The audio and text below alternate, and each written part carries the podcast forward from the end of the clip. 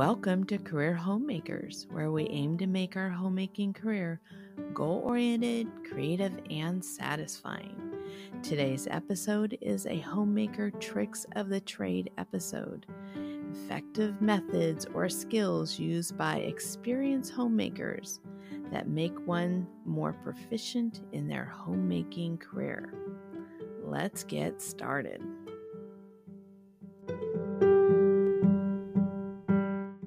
Today's episode is a walkthrough freezer episode. We are going to clean out the freezer together. So go ahead and get your earbuds on and we can do this together.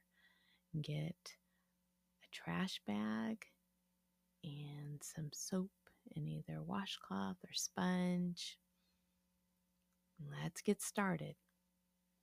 All right, the freezer is more for storage because you can keep food here for longer.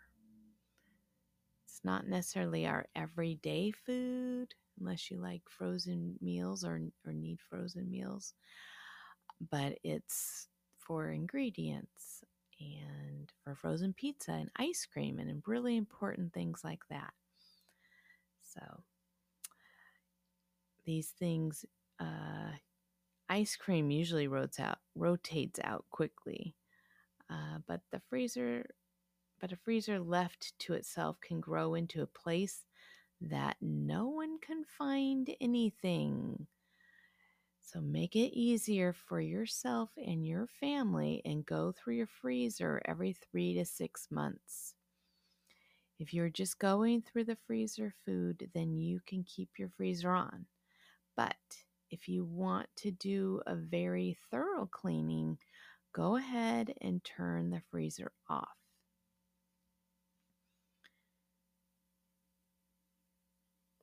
Take everything out and place it on the counter or table.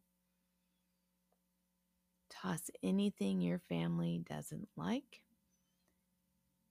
And if you don't remember when you bought it, toss it. Go through the meat and see if there is any freezer burn and toss if needed.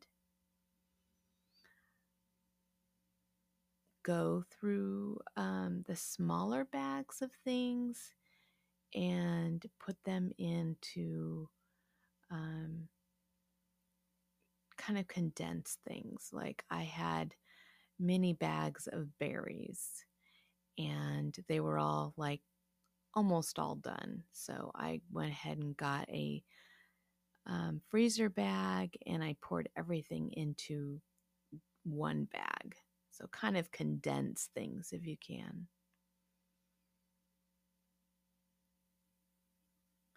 And then think ahead.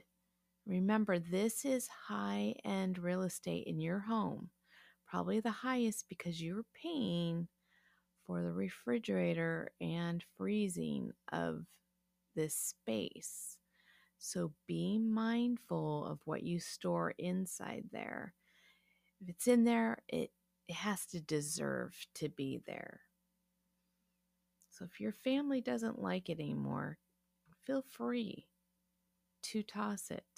If it's been there too long, throw it away. You want this to be a working space.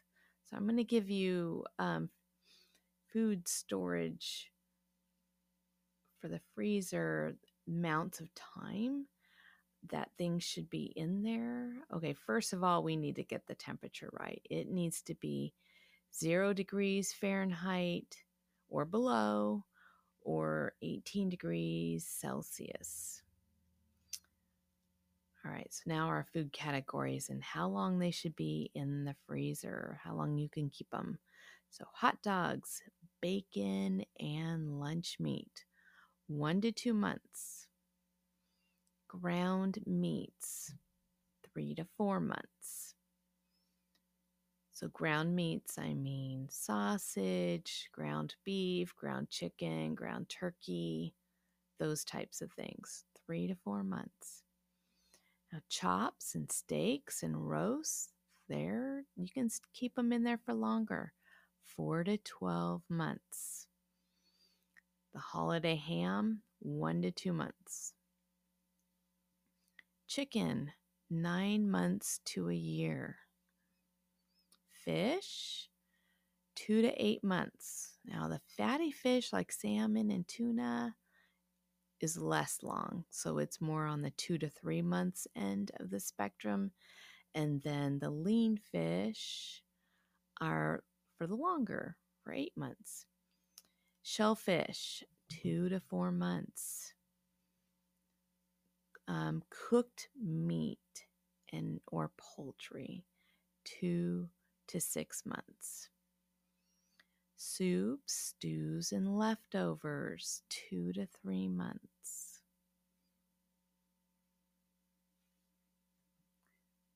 So, next, we organize your food into groups, place them on the different shelves or spaces in your freezer. Um, I have a side to side still, but you can create different sections in your top bottom freezer as well. Um, put raw meat in one place, cooked meats in another, box or bagged prepared foods in another section, mainly because the kids can grab it and make foods if need be. Ice cream gets its own prime location. It's the star of the freezer.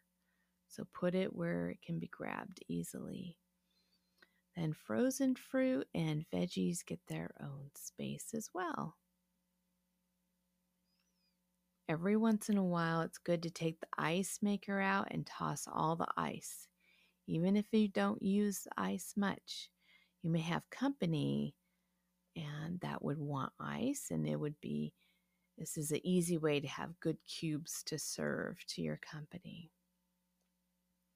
When I removed our ice bin, I noticed that it was cracked, so I ordered a new one. Being a career homemaker means you manage the home, so ordering new parts when one is cracked or broken is the part of the responsibility of the homemaker. So don't wait for someone else to do this. You may be waiting for a long time. This is a homemaker's workspace, and no one will care more about appliances running at being at their top performance than you do. So go ahead and do that. It's easy. Just hop online, get the part number, look up your your refrigerator and freezer or even the dishwasher or toaster oven or whatever it is and order the uh, replacement parts. You will be so glad that you did. Once you have everything back in, go ahead and put your therm- thermometer back in and keep the freezer closed for about half an hour to hour and then check it again and make sure that it's getting down to the correct temperature, which was zero degrees Fahrenheit and 18 degrees Celsius. And then while you're looking at the temperature, just look and see how nice it is to have a freezer that everything is in its place. You can find things easier, and you know that the food that is in there is good and it is ready for your family. And that's a really good feeling.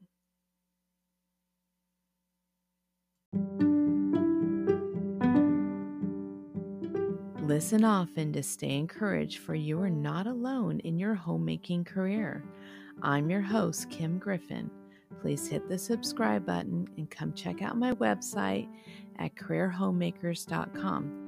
Thanks for listening and have a goal oriented, creative, and satisfying week.